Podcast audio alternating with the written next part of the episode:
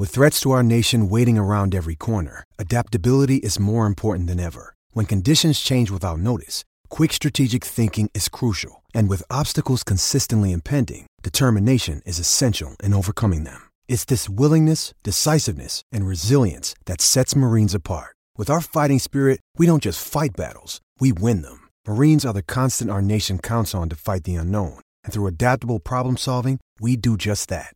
Learn more at marines.com. All right, everybody, here we go. Sports Cards Live, episode number six. It's a special edition, a special tribute to Expo edition with my guests, industry insiders, Steve Menzie, who is the owner of the Sports Card and Memorabilia Expo, and Chris Carlin, who is the head of customer experience at Upper Deck. When you're talking about industry insiders, these guys are deep. It's an honor to have them both with us. Before I bring them out, though, just a couple of uh, housekeeping announcements. So, tomorrow is going to be the first ever Upper. Uh, sorry, tomorrow is going to be the first ever Sports Card Live showcase, a Toast to Expo. Going to be running from 6 till 10 p.m. Eastern Time. Going to be hosting 10 of my favorite Expo vendors. And just so you know, I have like 50 favorite Expo vendors, but this came together pretty quickly. I couldn't get everybody involved. So, no offense to anyone who's not here, no slights. We'll get you next time. But we've got about 10 guys coming on tomorrow showing cards. We're going to cycle through. It's going to be pretty awesome.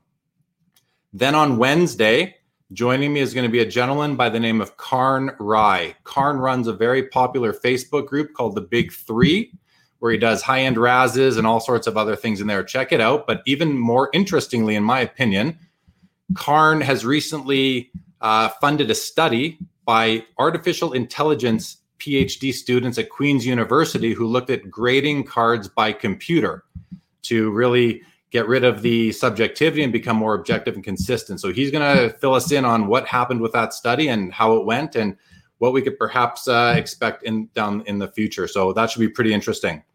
Aside from that, Wednesdays and Saturday shows on this Sports Card Live show are booked solid now through the end of May uh, and even a couple into June. So lots coming on. All right. Going to bring out Steve Menzie again. He owns the Expo. It's the mecca for a bunch of us, and Chris Carlin, who uh, a lot of people know from Upper Deck. So let's bring them on. Steve and Chris, Welcome to the show, Sports Cards hey. Live. It's a it's truly an honor to have you both. I've been looking forward to this show since I came up with this idea. Thank you both for agreeing to to join me here. It's it's just awesome. Um, you know, we're we're dealing with the COVID nineteen crisis. We're all stuck at home. That's really what inspired this forum, and I think it's brought on a lot of issues and challenges and perhaps opportunities for the hobby.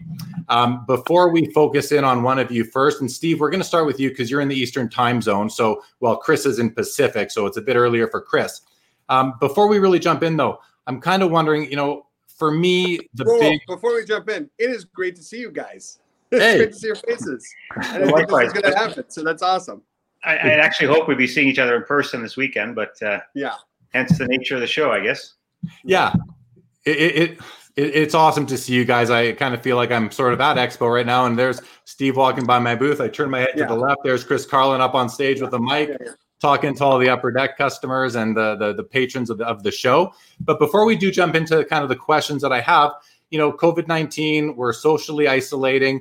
Um, for me, the big silver lining has really been focusing on the hobby, consuming the content, and now creating content and involving other people in the hobby. I kind of before we jump in, I want to know what silver linings, if anything, have you guys uh, kind of discovered through the socially the social isolation and um, where you really have to maybe be sort of creative to uh, come up with things to take up your time. Either of you, whoever wants to jump in first, we'll start, and then we can get into more formal stuff.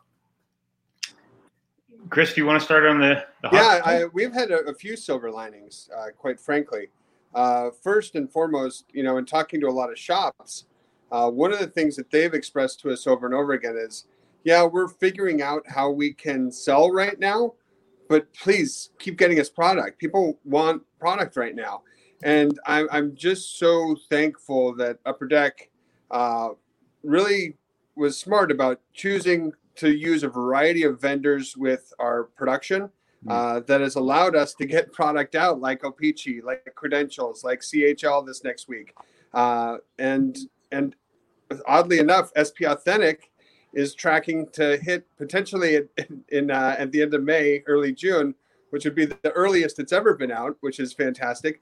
But we're also seeing another silver lining is that players have have time to sign right now. We were uh, ice and Engrained were a little hamstruck because it happened right when the NHL said, "All right, guys, off you go," and we had product going out to them. So that those two products are were a little hampered by it because we're, we're working at getting it from a facility, team facility that's closed or things like that.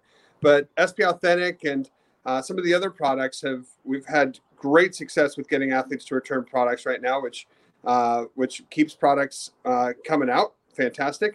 Uh, the other thing that we've seen that's a huge silver lining is that uh, there is a ton of activity right now with collectors online uh, especially on on uh, platforms like Facebook, on on Twitter, Instagram.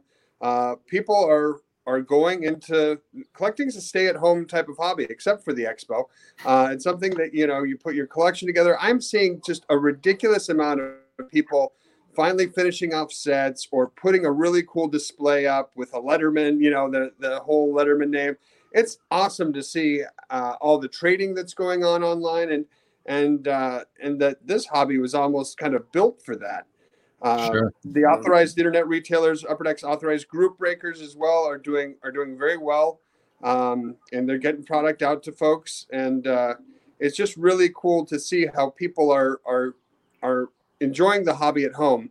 But one other silver lining that we found is I, I'm I'm teaching my kids at home now. I know a lot of other people are, and uh, it's really cool that you can use trading cards as a manipulative to teach educational topics. So Upper Deck put together a uh, there's a hashtag collect and learn. But if you go to our Facebook page, there's all sorts of activities we put together and lesson plans that you can do at home, uh, just using the trading cards you know that you already have. And uh, it's really cool that you know instead of instead of looking at cards for gosh, it, it, it autographed? Is it hard signed? Is it a multicolor patch? Now we're looking at them for truly the purpose that they were kind of designed for to appreciate and and now that you can use them as an educational tool or or a game to play at home it's it's really cool to see fans engaging that way so i know the whole uh, hashtag hockey at home is a big thing with the nhl and it's it's just really cool to see collectors doing what we kind of hope they would is still enjoying the hobby. Yeah that, that's awesome. The two takeaways for me there are um, the uh, you know educating the the the kids and having them you know there's stats on the back of the cards there's things to read. Um, that's that that one really uh, really stands out to me a lot. And then of course just the content that's being created um, and then from a production standpoint and logistical standpoint i think even the biggest one altogether for me is that you're able to get players to sign which reduces um, redemptions and that just makes us all really happy Steve, yeah. anything uh, from you just in terms of the, the silver lining for all this, at either hobby wise or business wise or just personal even?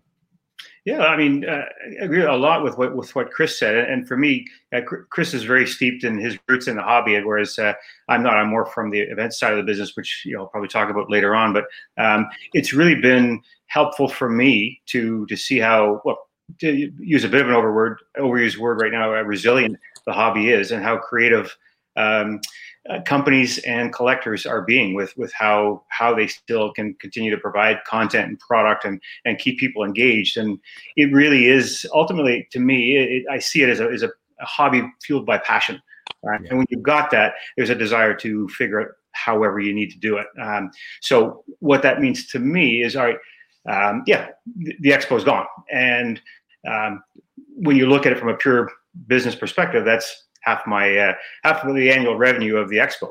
Uh, that said, it's it's a great it's been a great time for me to get a lot of things done to really focus on better understanding the industry and um, the ins and outs and see where where does the opportunity lie for this. Uh, so that that's been that's been good on personal side, you know, it's uh, I kind of tell people it's kind of been like an extended vacation until I look at my bank account, in which case uh, I say, okay, well, not all not all holiday, but it's been great to have the family time. The, the lesson plans that, uh, that Chris has found have been uh, really helpful. I've looked at those and some other really unique unique stuff. It can be uh, you'd be a lot of rabbit holes that you find on on the web, as, uh, as everyone knows. Um, but I, I really try and I really trying to continue to understand um, more and more about the hobby. As I've always done throughout different industries, I always look to other industries to see uh, what lessons can uh, can be ported across. Um, so that's what I've been kind of been doing, and um, yeah, I'm I'm optimistic in general. But uh, you know, as and when we come out of this, we'll be all ready to go, and and I think there'll be a lot of pent up demand, despite the fact I think current levels of activity in the hobby are higher than probably a lot of people expected, myself included. Right on. Okay, great. So my takeaway there is a very expensive vacation for you, and I'm uh, I hope you're I hope you're enjoying it and getting the most out of it. So vacation. So let you know my, my first question I really have uh, kind of written out for you is you know what can you tell us about the man who owns this show, which is the mecca, truly the mecca for so many of us collectors, especially those of us that focus on hockey and basketball as a second. I would say. What can you tell us about yourself? What what were you doing before you took over the expo? Uh, as you mentioned to me the other day, you take, took over the expo four years ago. What explain to us how you got from you know your career took you from where you started out to actually owning this show that so much of us are so passionate about. Yeah, no, and, I, and, I, very much appreciate um, the opportunity to, to, talk about that. And as when you asked me that question the other day, I wanted to kind of look back and figure out how, how I got here as well. Um, you know, it's uh, interesting threads, but um, so I, I, kind of started. I did a, a, business degree, and you know, from there, I I kind of went into sort of the traditional channels of uh, you know sales. I had a, uh, career with uh, the TD uh, for a while in the banking space, and then uh, classic sales with uh, with Xerox. So I, I, learned you know, skills from both really really well that have served me ever since. Um, didn't last too long in the real corporate environment. Um, I think there's a lot of personality disorders that. Uh, um, that either have you favored towards that or, or otherwise, but uh, so I pretty early on um, left that to uh, to start off a in my first my first business. a friend and I started a um, a niche business in an already niche space. We started a, an apparel company in the in the cycling and, and triathlon world, um, which was you know, so we built a brand from scratch. Went through all of the the lessons uh, of brand building and also distribution, which have continued to serve me well. And I, though I totally get it when uh, companies and brands talk about how do you be in mass and still support. Um, I, I, still call them the IBDs, the independent bike dealers, or you know, card shops, and so on. How do you to manage that product and um, obviously, the distribution channels since that time have changed to be you know, web versus bricks and mortar and, and, that kind of thing. And so, um, I always maintain that uh, um, the products are largely still the same. People still, whether it's music or whatever you might think, movies, television, people still want to consume music, but they're not going to the record store. They're not buying videos from Blockbuster or renting videos from Blockbuster. Um, so it's more just the, the distribution piece. But all, all, that to say that while I was doing the, the apparel business, I followed some passions that, that I had, which is more cycling, athletics, and that kind of thing. And um, I ended up doing uh, the Ironman. I don't know if you guys are familiar with that or not, but uh, mm-hmm. uh, it's a, a, long day on a on a bike and running and stuff. And and from there, I did an event called uh, uh, the Eco Challenge as well, um, which you may not know of that, but uh, most of you probably heard of uh, a gentleman by the name of Mark Burnett, who went on to create Survivor ultimately, and uh, um, you know, and The Apprentice, and a number of other things. So I actually started working uh, in that space. So I, I, very quickly sort of moved into the event space, uh, working with uh, with Mark on Eco Challenge, which is a really incredible, uh, incredible uh, experience. I spent a month in Fiji working on the last Eco Challenge that happened, um, and it, I, my hand was kind of forced because I was looking at that point to develop a, a licensing model to get the, the, the rights to that from from Mark Burnett, and I just couldn't get his attention, and it was because he was he was launching Survivor, and everybody knows which way that went. I should have jumped on that brand as opposed to the other one, but. Um, all that to say. I would have voted you off the island, Steve. you say that now, but um, so I've been in the event world ever since. So either having my own events and or running third party, um, and along the way, I've had some pretty interesting events um, in the video game space. I was even in the hockey space for a while. I don't know if you guys would recall there was a show called Making the Cut um, that Bell um, sponsored Bell and CBC in Canada, and it was about finding unsigned rookies, uh, so giving people a tryout. Um, so, um, so with that, I, started to continue to try and find my own uh, event space again, and uh, um, that while I was doing that, I was in the video game world. Uh, again, all comparable traditional large uh, large format events. And when I first started with that, we exhibited. I had a young guy that worked for me, really knew the gaming space. He said, "Well, we should exhibit at this event called Fan Expo, which, for those of you that don't know it, is the the Comic Con of uh, of Canada." Um, and I was just blown away by by that event. And any of you that have ever been to a large scale Comic Con can appreciate why. I mean, Fan Expo at its peak was 100,000 people over over five days, and uh, you know it's just it's everything about you know the hobbyist, and um, so I started working with with Aman, and, and many from the hobby actually know Aman because he started um, as a young 16 year old punk in the uh, in the sports uh, hobby. He was literally yeah, trading cards at hotels, and uh, before there were even before Al had started this show. So I worked with uh, with him on building Expo for for quite some time, and we built it extremely successfully, and and uh, uh, to the point where um, we took over the entire convention center. I tell you this long-winded tale to kind of bring you to where where, where I'm at and why why Expo. Um, sure. But we we were forced by the venue because we had so many people. It's, you got to take over the entire facility and we were concerned that uh, we didn't have enough um, enough content to do that. So we kind of brainstormed some ideas, and Aman said, "Well, why don't we add sports back into the expo? You know, there's a lot of crossover. I mean, there are a lot of differences too, but there are a lot of crossovers between the two hobbies. So um, back in 2012, we actually sat down with Al, and because uh, he'd expressed some interest in selling the the expo back then, um, and it didn't work out, obviously, uh, and we did do a sports event at Fan Expo in 2013. Uh, Deck was there, and a number of my current dealers uh, were, were, there as well. Um, but it only lasted one year because the hobby, the comic side of the, the expo continued to do well. Um, so well, in fact, that, that a, a, a, large public European company came in and, and bought Expo the year after. Uh, I, I, went on ran that for them them for a year, and then of course they said, "Okay, we got this. Uh, we can do it ourselves versus you know paying you to do it. Um, and so I kind of was looking for something to do. I went back to Al and he said, "Yeah, you know what? It's time."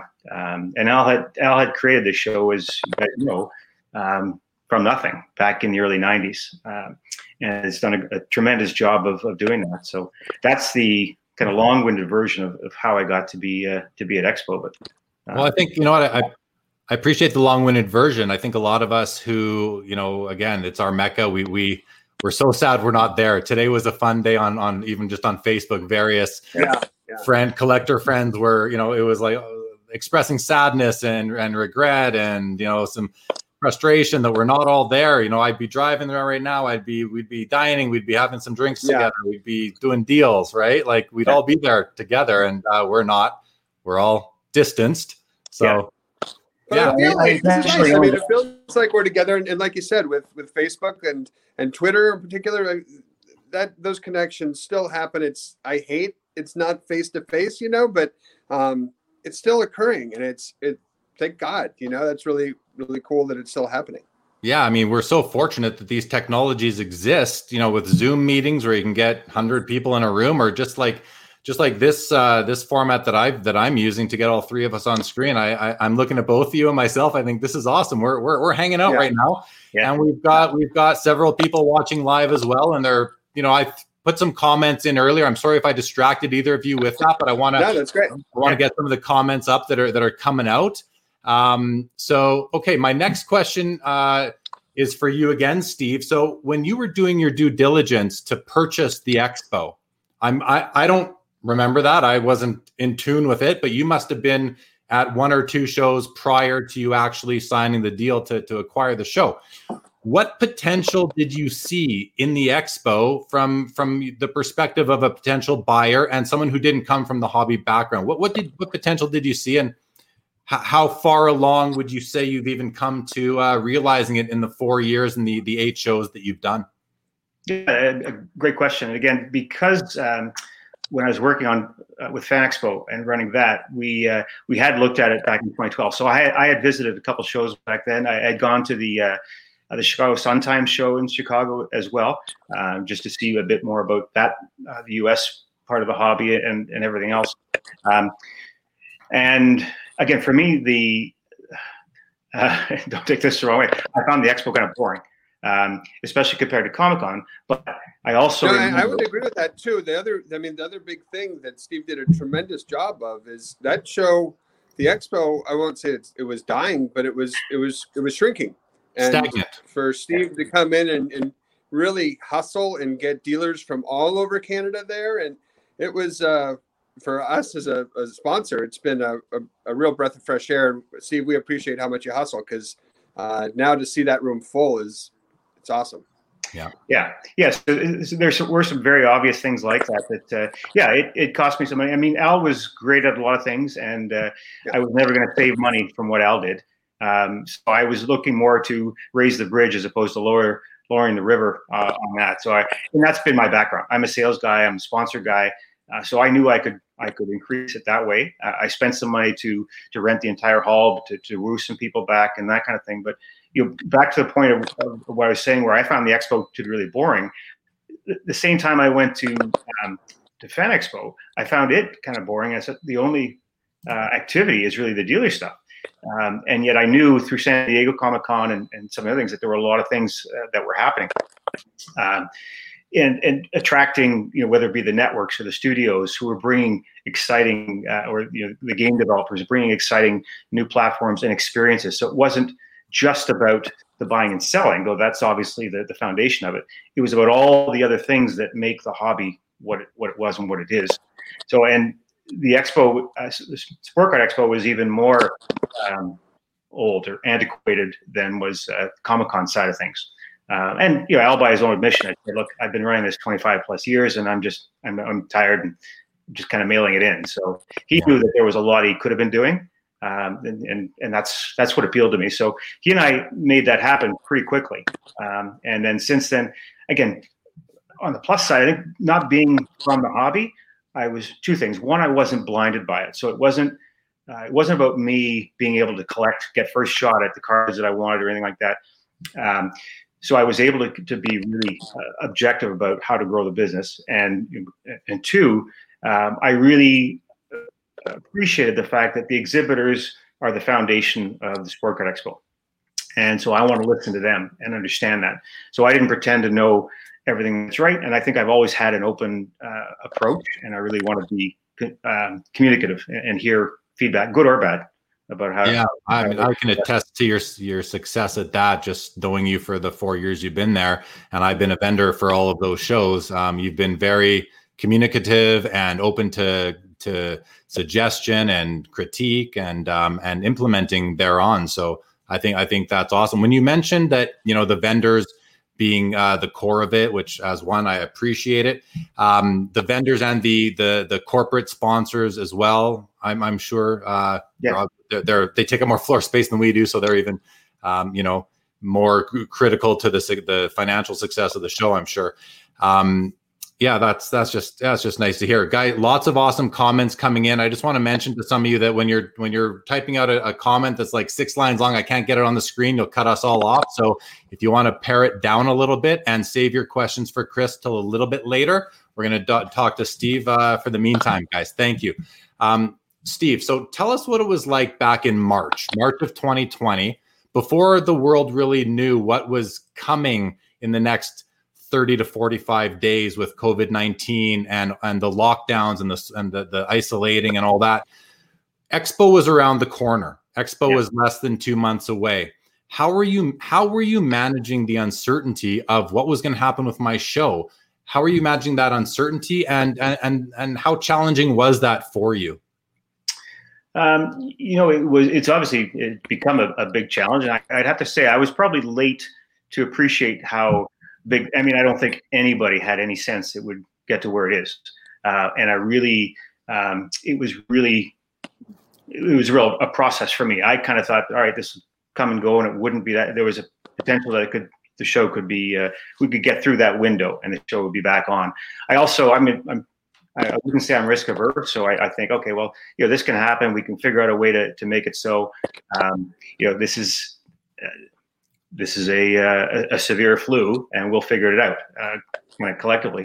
So, um, and I, I, I, took some some negative feedback for that from a few people, and uh, uh, you know, hindsight, I underestimated, but this thing changed so quickly, and became so extreme that uh, um, I don't feel badly for for having done that. But I so I was at, at a certain point, it would probably be uh, mid March, and I think you and I even had a conversation back then. Um, I definitely uh, took a step back and said, okay, well, what I'm looking at what other events are doing in this hobby and in other businesses, uh, and it was really we're following the guidelines of what what the health um, health community is saying, and they were really saying, you know what. Um, this is how we're managing it, and this is the window. And so, initial, my initial comment was, you know, currently events in sometime in mid March. They said large events are being uh, um, currently banned. Uh, we'll reevaluate that end of March, and I, I made an announcement to the same to the same effect that I'm going to wait till the end of March and make my announcement on, on a go forward basis. And it became clear by a couple days before that that it just wasn't going to happen. Um, so I, I, made the decision to I, I, called it a reschedule or a postponement because I was truly hoping hoping to do a, uh, reschedule this summer, um, and I was looking for dates. And I think Chris, I even had probably reached out to you around that to try and see if there was something just on either side of the national that uh, that could happen. Um, you know, and I would say even till two or three weeks ago, I thought that might still, still happen, but that reschedule for the summer is clearly off the table. Even though some parts of the country, Canada and US, are opening up, I don't feel comfortable with it. I don't think it's going to happen here. And even if it technically does, uh, I don't think large events will be perm- permissible. And frankly, I don't think that our audience is going to feel comfortable, as I don't expect them to. I mean, one thing about our demographic, we have a lot of guys uh, that are older, uh, you know, with uh, compromised immunity, et cetera. And it's just nothing is worth is worth risking that. So, um, yeah yeah. So, um, but I, I, again, I took the feedback. Uh, you know, and some people, like the traditional trolls, are are not very nice about it. But uh, you know, that is what it is. But I had uh, you know some good, measured, um, responsible kind of conversations with people. And I think again, Jeremy, you and I were so. Um, yeah. Yeah. it's fallen in line. It, is it, uh, it, It's a hit, but again, I think it's sometimes you need a forced um, reset to to really evaluate the business and where the opportunities are. And to your first question of the silver lining, I think there are some exciting things that will come out of this. Sure. Well, let, us look at what's going to come out of this. So, my next question for you, which is a loaded question, because mm-hmm. I do have an idea of how you're going to reply. But do you have any plan Bs? Is there anything new that you might be developing in the background? Yeah, there, there absolutely is. So, I've been, uh, as much as I said vacation, I've not been on vacation, and I've been you know, looking at more, learning more. Uh, in addition to, to the, the, expo, though it's the majority of what I do from day to day, uh, I also do some other contract work in the event space, more on the on the uh, B two B side than in the consumer space. Um, and so I've been looking to see what other solutions are there. So there are, there are a number of events that for some time, and if you look at, in the tech industry in particular, and you if you're a fan of of Gates, if you follow some of the things he's talked about and in the tech industry, um, there have been more and more um, uh, virtual conferences and and that sort of thing. Now, um, a virtual conference uh, or trade show, as I would call it, versus a consumer show is very different than a show like like the expo, where it's all consumer based and so on. Um, but there's a lot of uh, um, I've been doing a lot of research into it, and there are a lot of exciting new platforms. And uh, um, I'm very very close, uh, as in a minute and a half from uh, from announcing uh, I, I, am going to do a virtual um, expo, a virtual sport card expo, and it'll be the Sport Card Expo virtual edition, uh, and it'll be coming to us uh, in early June.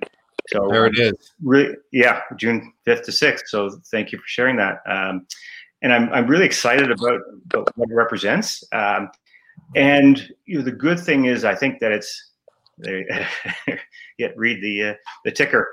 Um, it, it's early enough that I think the, the, two big things: the hobby is still keen. The hobby is still keen to, to connect and to trade, whether it's to buy and sell or trade or even just to connect. There's a lot of pent up uh, uh, people looking for that outlet. So I want to be a part of that, and uh, I think I've I've got a really compelling package that uh, um, that we're going to put together. So. Well, that's great. So, yeah. so the first, the Sports Card Expo online edition, first ever, is going to be June fifth and sixth, as long yeah. as everything goes according to plan.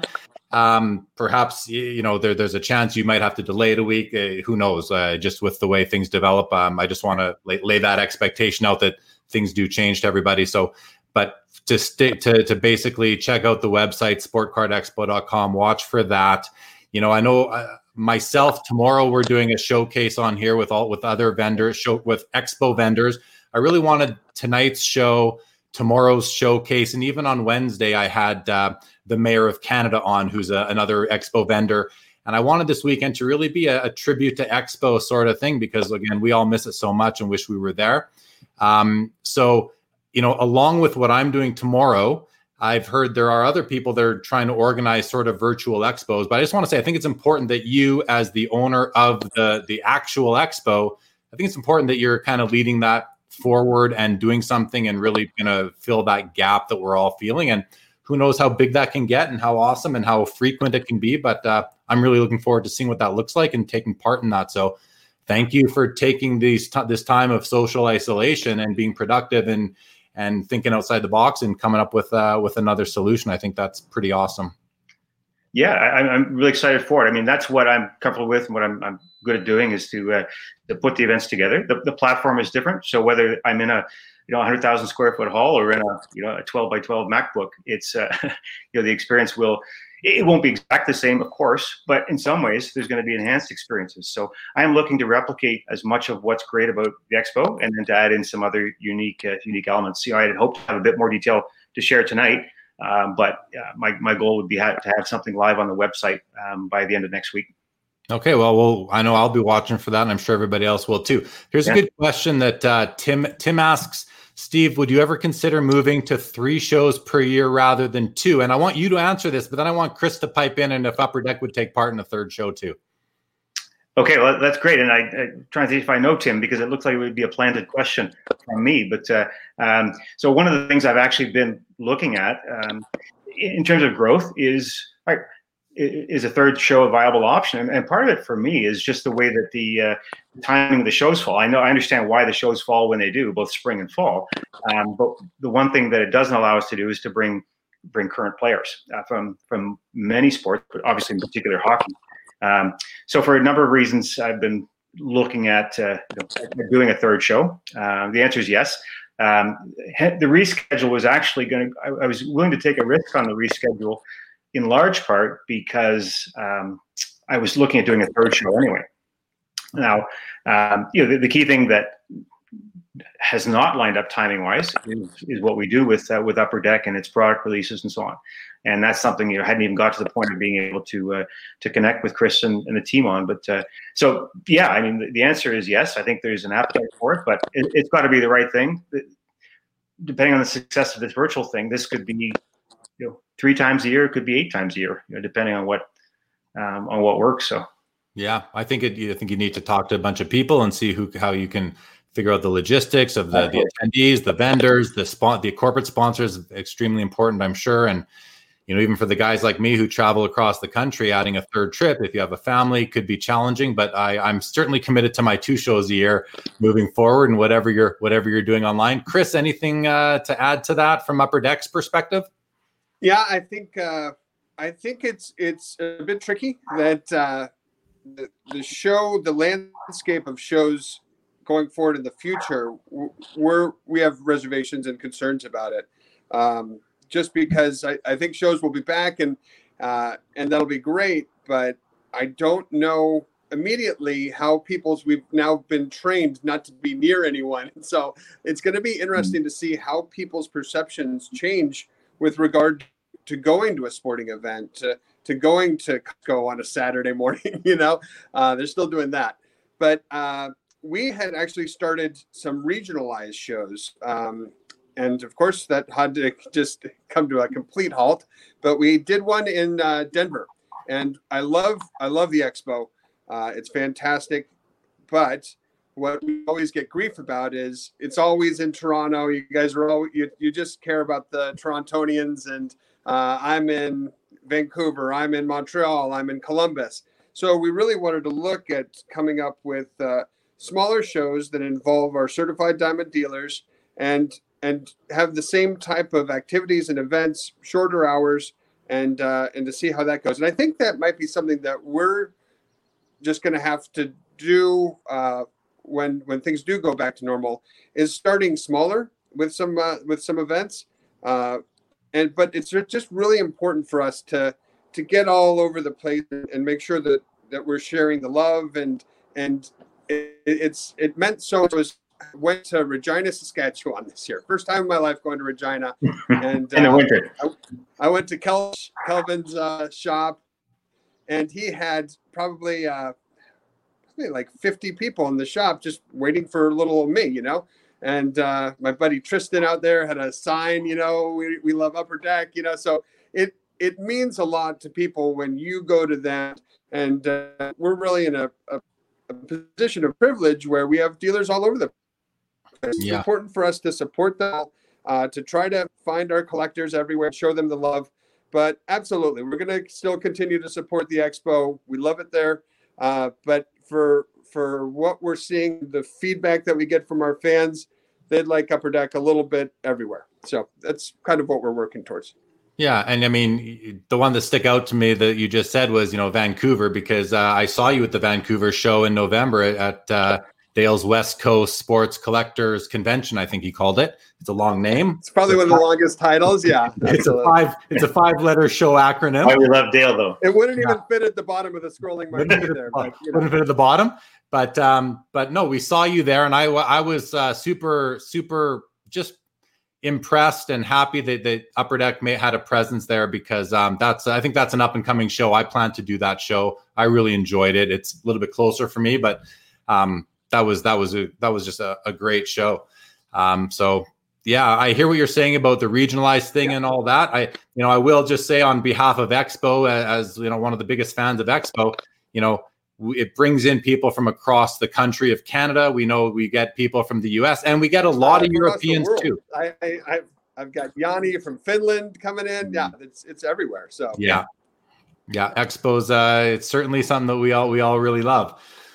Okay, well, Steve, that was that was awesome. Um, I can focus uh, now more to even though Chris has been kind of jumping in here while we've been going. I do have some sort of set questions for Chris as well.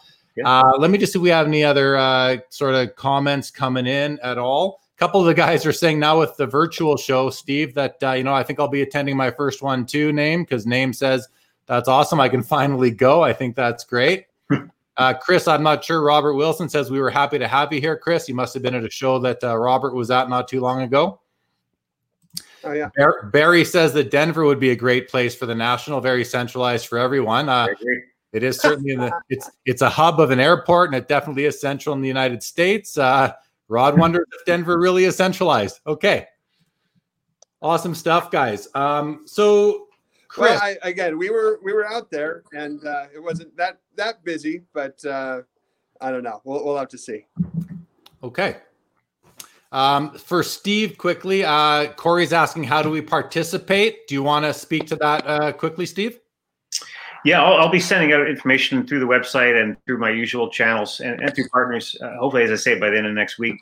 Um, but there'll be uh, traditional exhibitor booths, literally, where you'll be able to have a booth where you can video chat. So you'll be able to see as we're doing now, um, but with a much larger capacity for people. I'll, if I'm an exhibitor, I'll be able to talk to up to 15 or 20 people at the same time if, if you uh, still want to do that. Uh, and there'll be a main stage still. So there'll be, obviously, it won't be the same kind of guest experience, but there will be uh, some pretty cool interactive guest experiences. So there'll be exhibitor, traditional exhibitor booths and uh, uh, of course, being digital, all the contact information is then immediate and uh, um, and easier to do tracking and and uh, you, you post show activity follow up and so on. And there'll be the to, to link in if you've got a webcam to be set up in your own home or in your own store if you're still working from the store or and and or you can connect in direct to, to your eBay store if you've got one. So it'll have all of the uh, the versatility and, and flexibility of, of what you'd expect a digital platform to have. So. That's great. And Corey and anyone else who's curious about how to get involved with the Sports Card Expo online edition, just follow, just go to the website. It's streaming in the, the bottom of the screen right now. So check out the website. I'm sure Steve is going to keep uh, updating. And once it's up and running and he's, you know, bringing on people to, to join the, the show itself, just uh, send him an email or however he wants you to get a hold of him. Yeah, absolutely. Yeah, that's awesome. Um, Peter says, "Let's have a show in Winnipeg. It's dead center of the country." then he goes on to Best say, Germany, Yeah, Jeremy, you know you want to come back. It is my hometown. I lived there for the first 30 years of my life. Uh, I get back there enough as it is, Peter, without needing to come for a card show, but I do appreciate it. Um, There's great shops up there too. I love Winnipeg. Yeah, yeah. passionate audience. There are some great shops there. I, you know, I know them, and I, I, I do really enjoy those shops there for sure. Um, okay, so Chris, you know, uh, you obviously, you know, you, you've talked a lot tonight already about what what Upper Deck is doing now, the what they've done with the expo. But you know, I know that a lot of people, myself included, you know, growing up, you always you always think about people that work at card companies and you kind of want you think to yourself, I want to work at a card company one day. So for me, I want to know if you if you would mind telling myself and the people out there watching kind of what Tell us about your career, your history at Upper Deck. I know you've been there for over 20 years. Billy told me that the other day. We were chatting about it. He told me you've been there for over 20 years. Can you tell us a bit about your the trajectory of your career there? And you know, what, well, start with that. Start with that, please. Yeah, I, I'm a lot like everyone out there watching this. You know, I, I grew up with three older brothers. They all collected cards. Uh, it's what we did as a family together. My dad had a pretty cool collection, and uh, luckily for me, they were a bit older. And so when they found out about girls, they left the cards behind, and uh, and I swooped right in there and uh, kind of inherited them. So I uh, I love love love, always loved going to trading card shows when I was younger, and uh, and it, it's just been a part of the kind of the fabric of my being. And I had just this crazy experience where uh, I was supposed to be a teacher, and uh, and truth be told, I really really was in those classes because seventy five percent of the uh, the the class was female, so I, I enjoyed that. Uh, and after I graduated, I was kind of unsure what I was going to do. You know, it, it's living in California. It's a teacher salary. It's kind of uh, kind of tough. Uh, and I had a sales and marketing internship in college, and I really liked that, but I wasn't going to change my major, or my parents would kill me. So I uh, I had a buddy who said, "Why don't you just come down to San Diego? I've got this huge house. Uh, you could have a room for next to nothing." And I was like, "Well, that sounds great." So I I just went on the Chamber of Commerce's website just to see what businesses were around there, and all the way at the end because it's the U uh, I got to Upper Deck and I was like, holy smokes, is that the Upper Deck? You know? And next day I drove there, with my resume, and I was like, they they didn't really like people walking in, and I was like, how do I? May I please? What do I do? Anything. Anything. How can I work and here? How can I work here? Yes, and pretty much that's what they gave me. One of the worst jobs you could have it was me and two other guys. I'm wearing a suit. They're in like cut off jeans and tank tops. and uh, and an athlete had signed uh, the cards with the wrong pen, and they had smeared onto the back of the other cards. The signatures on the front looked okay, but there were smears on the back.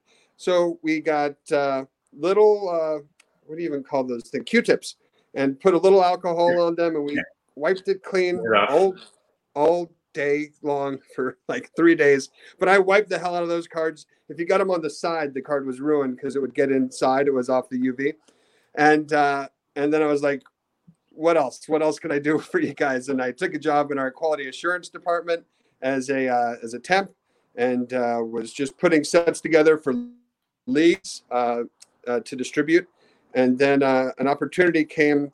Thank God, Richard McWilliam was always trying crazy, weird products. And the product that that really got on board Upper Deck full time was a product called Power Deck. It was an audio trading card uh, that we came out with in 1997, and they felt like they were going to need someone who could uh, talk trading cards with people and and talk to tech. So they trained me on it, and uh, I moved into our customer uh, care uh, group, and then just kind of worked my way up from there. I, I became uh, working in our sales for our sales team and then managing the customer care team and the sales team. And uh, then I moved to Las Vegas to get that started when we moved out there. Um, came back after two and a half years in Las Vegas. I can't believe I made it. I'm so thank you. Uh, hmm. but uh, the summers were really tough. You're thankful that you made it out of Las Vegas alive. That's right. That's right. uh, it was a lot of fun, but man, it's it's a it's a tricky town. anyway, so uh, it was it was May, and I was going into another summer, and summers there are just brutal. And uh, there was an opportunity for uh, hobby marketing manager, and uh, and I went for that, and it was kind of the perfect fit because I had already been working with shops and collectors, and it was about putting together plans and programs for the distributors who I all I knew very well.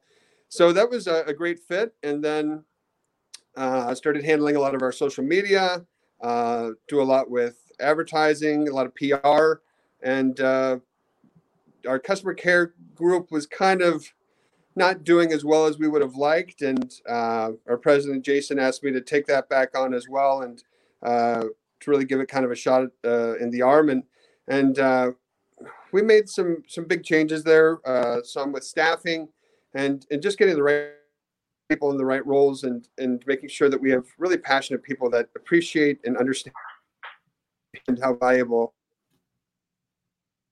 uh, customers are because um, this is what how we uh, pride ourselves. We're listening and caring for our, our collectors. So that's that's where that's my 22 years in a nutshell. Wow, that's, that's great.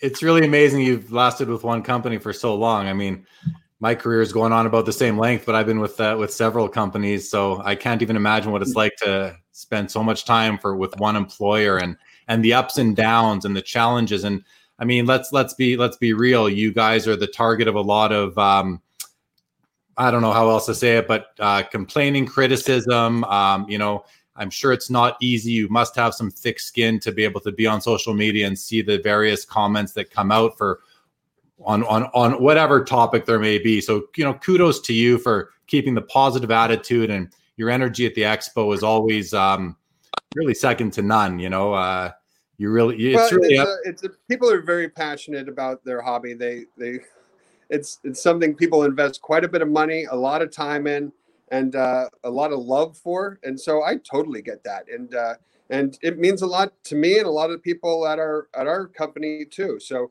uh, we get someone's upset. We get we understand when someone's frustrated about something. Uh, I just hope that everyone gives us the chance to make it right. Awesome. Okay, great. Appreciate that. So, in terms of uh, you know, you touched on it earlier, but I have the question, so I'm going to sort of ask it again, see if we can get more information out of you. What uh, what what are you guys doing now? You know, in terms of COVID nineteen, to really adapt to it now, and, and I don't mean from a, I guess you talked about it already, but not from a show perspective. But what else are you doing in in the face of COVID nineteen to adapt to it? um, maybe outside of what you were saying earlier about you know being able to hunker down and really push out products and get athletes signing anything else that you guys are doing i think uh, we've all kind of been challenging ourselves you know it, it's it's at when you're at home you know there's a lot more distraction so my work day is much different than it used to be you know if, if, i have to deal with the kids i'm going to be working at night uh, but i've challenged myself to learn some new things and i know some of our staff has too i've I've really uh, been working on, you know, learning video editing more, and uh, because again, it's content that people like. So I put together uh, uh an in the spotlight series I've been doing just from home, uh, having cards shipped to me and, and just showing them off, and and just experimenting with new ways to provide content to collectors. Um, it's funny. I was I was looking to do something similar with Michael Jordan, and you know the the fun that I can have with the video is is great for the NHL, but when I switched to Jordan, it's he's that premium high end type deal. So I was like, all right, well, we'll bring in the pro video guy for this, but for the other fun stuff, I'll I'll do that. Um, and you know, it, again, like Steve's saying, it's it's really important that we're spending time learning about options yeah, with regard to how else we can engage our fans because it's uh, it's of paramount importance to us.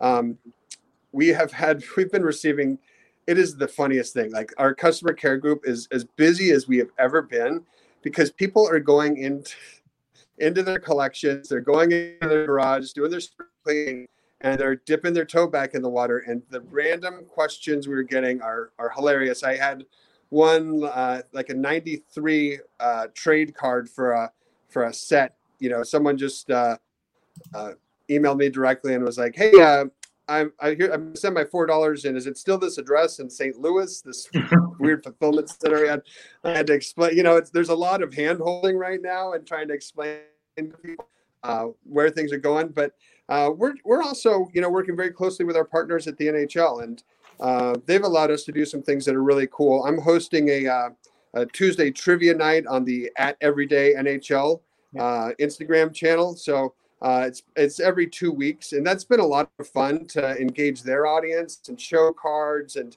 uh, do trivia just from the back of trading cards. Uh, we're going to do an upper deck version of that on the at upper deck sports uh, Instagram this week. So definitely check that out. Tuesday, five o'clock Pacific, eight o'clock uh, Central or uh, Eastern. And what are we going to be looking at? The CHL. new CHL. Yeah, I got it before everyone. I just picked this up today. So uh, I'm pretty stoked to show this off, and uh, and uh, we'll have some fun with this product. Uh, it's going to be interesting what happens over the next two to three months. In in talking with the NHL, they are 100% committed to finishing this season, yeah. and it's going to be different, you know. but it's going to be really cool and and a lot of fun. Uh, when did they get playoff hockey back? Sorry. I'm I'm happy. When did you when did when did you last speak to them and uh, like when, how recently did they tell you that they're going to finish off the season? Uh, I talked to them yesterday morning. Uh, their plans are 100% to, to finish it off. They, they haven't been uh, 100%, uh, you know, they're not telling us all the details, but it said, hey, th- someone's hoisting the cup. It may be in oh. July or August, but it's going to happen. So I'm, I'm super excited about that. They're talking about doing uh, a tournament uh, and probably in just a couple cities. so, gosh, that would be so fun. But it's going to postpone things. It, right now, we're we should know who's going to have the number one pick next year. You know, yeah. the the uh, draft lottery should have should be happening right now during the playoffs. So uh, that's delayed. Uh, the draft is absolutely going to be delayed. Um, it'll probably mirror what we saw with the NFL, which I thought was kind of fun, seeing everyone's uh, everyone's homes, all the draft picks' homes, and and uh, what they were eating and what they were doing. But uh, the the frustrating thing I think potentially is that they they're probably going to delay the start of next season. So um, that impacts everyone on this call and everyone watching because Fall Expo is Upper Deck Series One Young Guns, and yeah. if they are not playing in uh, October, uh, that's going to delay that product and, and, delay, quite frankly, several others. Uh, so we have to figure out with the NHLPA, with the NHL, uh, do we make special circumstances this year? What do does everything just get delayed a bit? So that's that's really uh, giving me some anxiety. Is I, I know we're going to get through the what's happening in the near future, and and watching the the Stanley Cup playoffs will be a blast. Um, but it, it concerns me what what it means for next year, and sure. and it's tough because we have just and one of those generational uh, rookie classes next year with Alexis Lafreniere, Quinton Byfield. There's there's a few others, and it's it's it's it's crazy. So it's it's going to be interesting to see what happens not next month or the month after. What's going to happen in six months, and how is the NHL going to lay out the next season, and and how will other sports leagues do it too? I I uh, I know that in LA they're they're not uh, they just canceled concerts through I think it was through uh, October. So what's that mean for the NFL season? So there's going to be a lot of moving parts, and things are going to be uh, be interesting. But uh, our team is still working hard from home and uh, making do with what we can with this COVID situation. And um, it feels like it's we're getting closer to going back to work, but um, I'm just interested to see what happens with hockey. Yeah. yeah. Until you're at work, you don't really know when you're going to get there. Okay. There's a here's a really good question from Ryan. Our friend Ryan asks: Is Upper Deck planning anything with our exclusive athletes, much like Topps has recently done with Derek Jeter? Can you speak to that at all, Chris?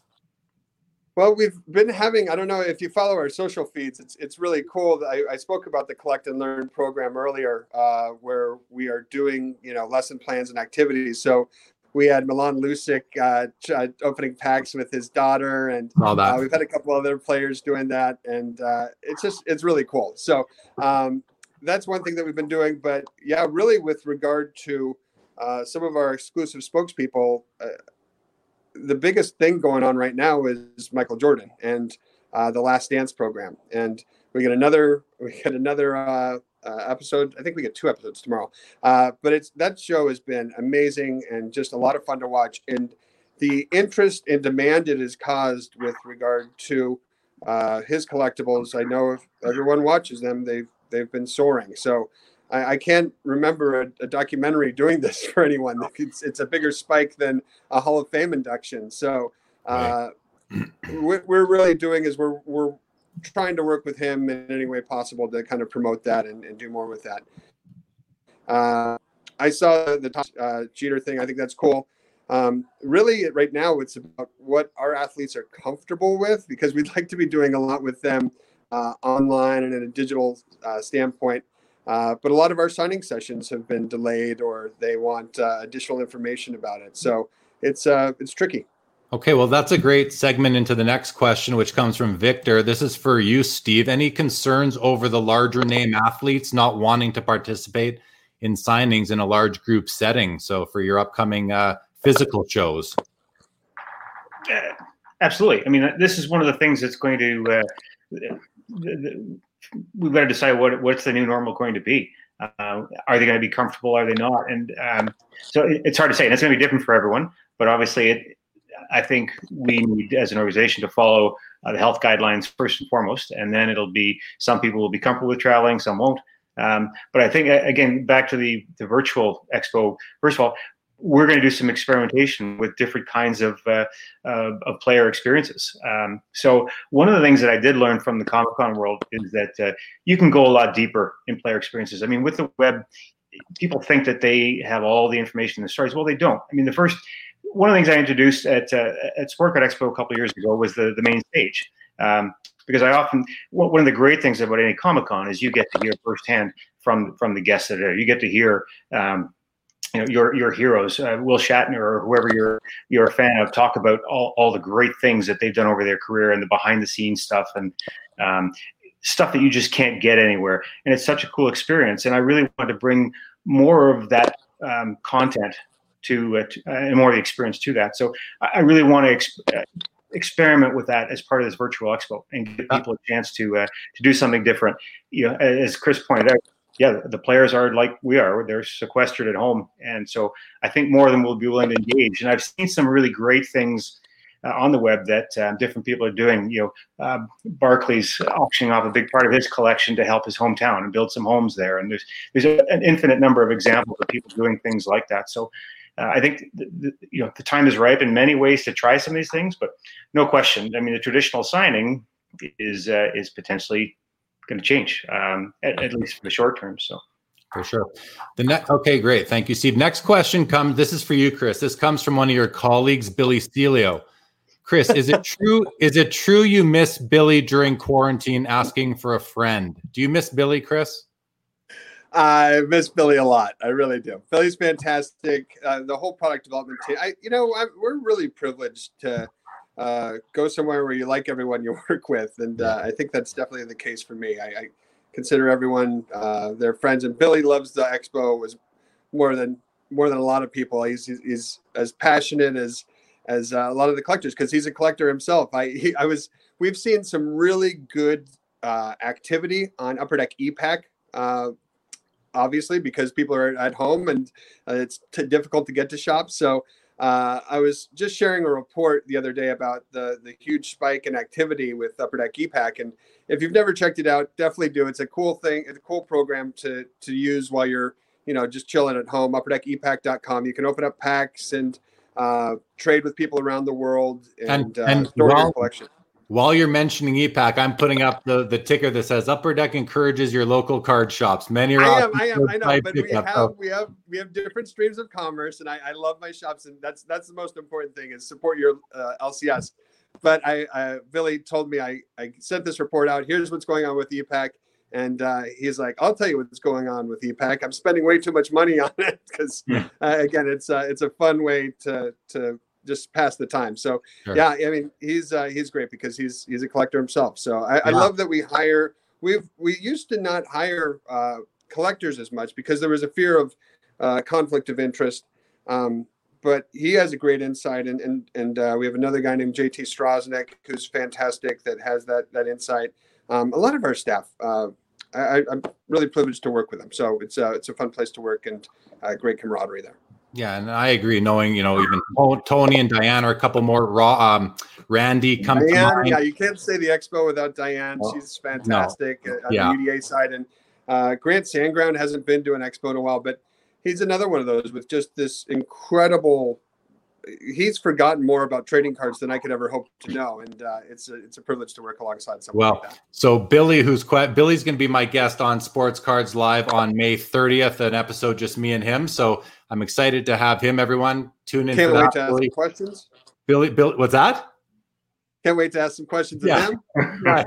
You can put him on the spot. Billy's Billy's a brand manager. He builds products. He's going to tell us all about what it's how how you build a product from scratch He'll get into the forms and all this that I don't understand. So I'm going to try and get him to dumb it down for all of us uh, when, when he is here. Speaking of Grant Sandground, he, uh, a gentleman I, I, do know too, Chris, if you could let him know that I, would like to get him on here as well, uh, sure. maybe in, in June, possibly. It'd be awesome to have him on the show.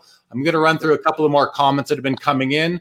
Barry Grace, Chris is an absolute beacon for UD, class of the company. Can't say I, I would disagree with that at all.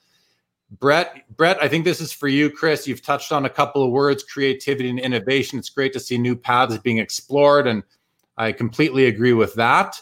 Here's a good one. Um, I don't know how to say that name, but Chris, uh, could you comment on the impact of COVID on redemptions?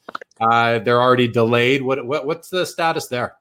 Yeah, absolutely. And and uh, we had we've done a really good job getting MVP and artifacts uh, redemptions printed earlier.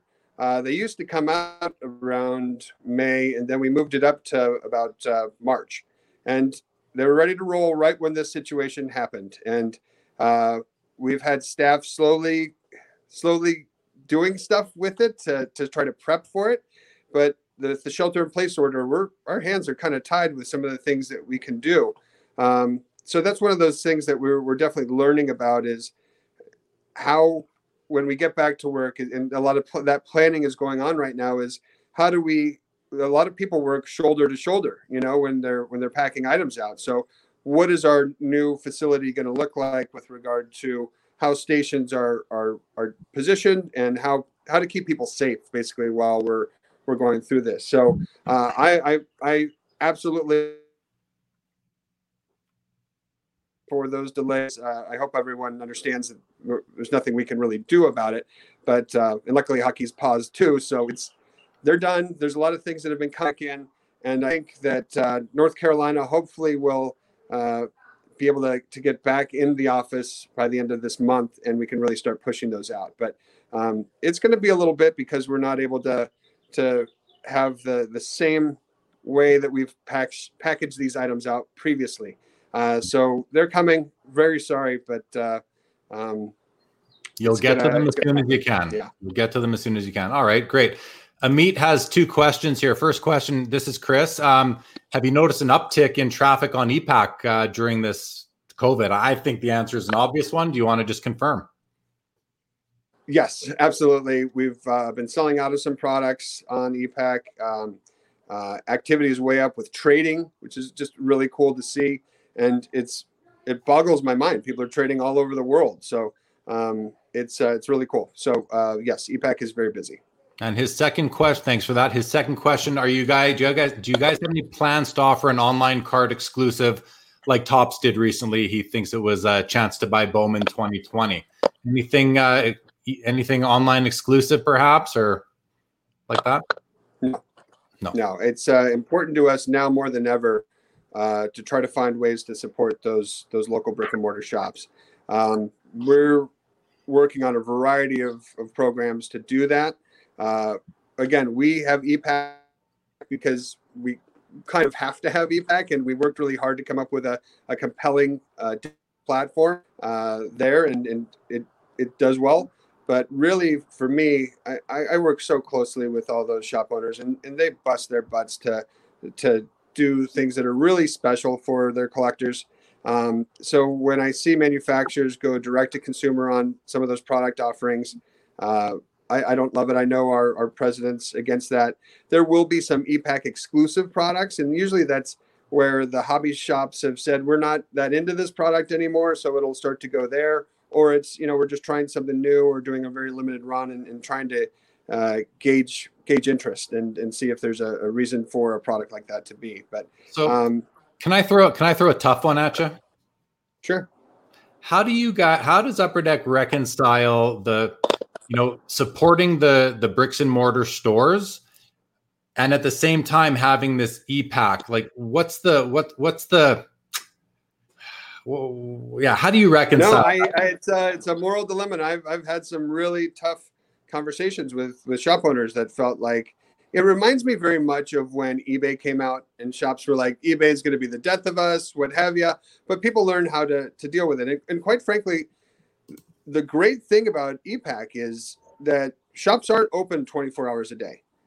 There's not a shop in every location that someone can. Sometimes you're in the middle of a freaking blizzard where you know if you're in calgary you know like yeah. things you're not able to get out. And for us as a business and, and what our partners, our licensors were looking for is for us to be uh, smart and adaptive and to pick up on a way to deliver physical and digital together um, and provide customers with a really cool experience.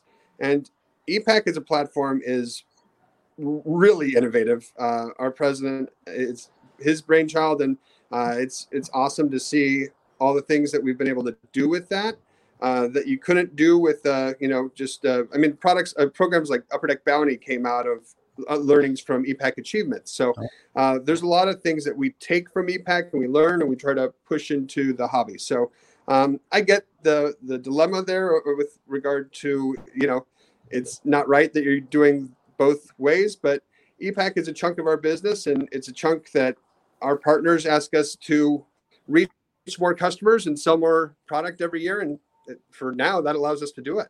Yeah, you know, I, I disagree. I don't think that it's not right that you do both. I think if you're if you're gonna do e-Pack, I think it's extremely important that you also support the bricks and mortar, which is what you're doing. So I, I think it's really important that you do both, and I think that uh, the, the the store owners who are the lifeblood of the hobby, and even for Steve, they're a big a big part of Steve's uh, vendor clients. So I think it's important that that that well, you know you're doing that. And then i'm going sure a step further what you'll never see upper deck do unlike some of our competitors is that when we're at a show like the expo when it's a hobby show you won't see one poster one advertisement anything e-pack we're there to support those shops and and that's just paramount for us so um, others will use that as an opportunity to uh, share their digital platforms uh, we will do that at a at a, a, a sports event like uh, the NHL Heritage Classic. We'll we'll talk about e-Pack there because we're seeing fans that you know might not know much about the hobby, and opening up a digital pack each day is a great way to learn. So uh, that's what you'll see from us with regard to that. And you know what I. I, I just had the idea. If, if you're if you're a tr- if if e-Pack is actually attracting new collectors, new sports yeah. fans into the hobby, do you guys have a strategy to then convert them from e-Pack into LCS or bricks and mortar shop customers? Yeah, it's uh, it's amazing our our marketing plans now because we have different streams of commerce, right?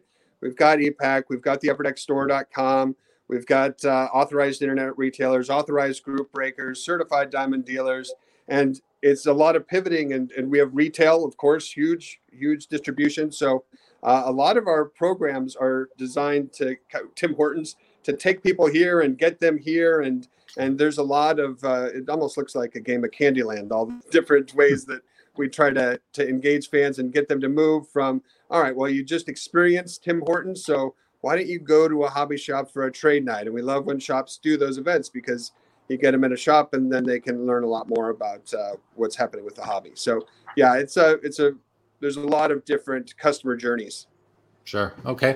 Going to run through a couple comments here. Derek's very excited for the CHL product. So is Paul. That's great. It's not, yeah, it, it, looks nice. It's not for me. I like NHL cards, but I'm glad people out there like CHL. So, you know, should hey, I open a pack? Go ahead. Go for it. Open up a pack. While you're opening it, I'm, fresh I'm and new. Chris, while you're opening it, one more question. Uh, don't yeah. eat plastic. Are Patrick's asking, are your troublesome signers, and I think by that he means maybe uh, the ones who take a long time, are they starting to return more cards now that they're stuck at home and have nothing to do? I don't necessarily love the assumption they have nothing to do. I think people find ways to stay busy, but are are you finding that you're getting more cards returned now? Yes, I talked about it earlier. The the issues that we had were just the abruptness of how it ended, and so a lot of packages were hung up at uh, with agents or team facilities and places that were shut down. So our talent acquisitions team has been really busy trying to pick those up, get those to the right place now where athletes are, and uh, and we're starting to prep for. All right, now let's be careful about sending something now because I firmly believe that training camps will be uh, starting to open late May, early June. So um, it's it's important for us to keep our fingers on the pulse of where people are going to be, so we can continue to to get them uh, get them signing. All awesome. right, CHL, real quick.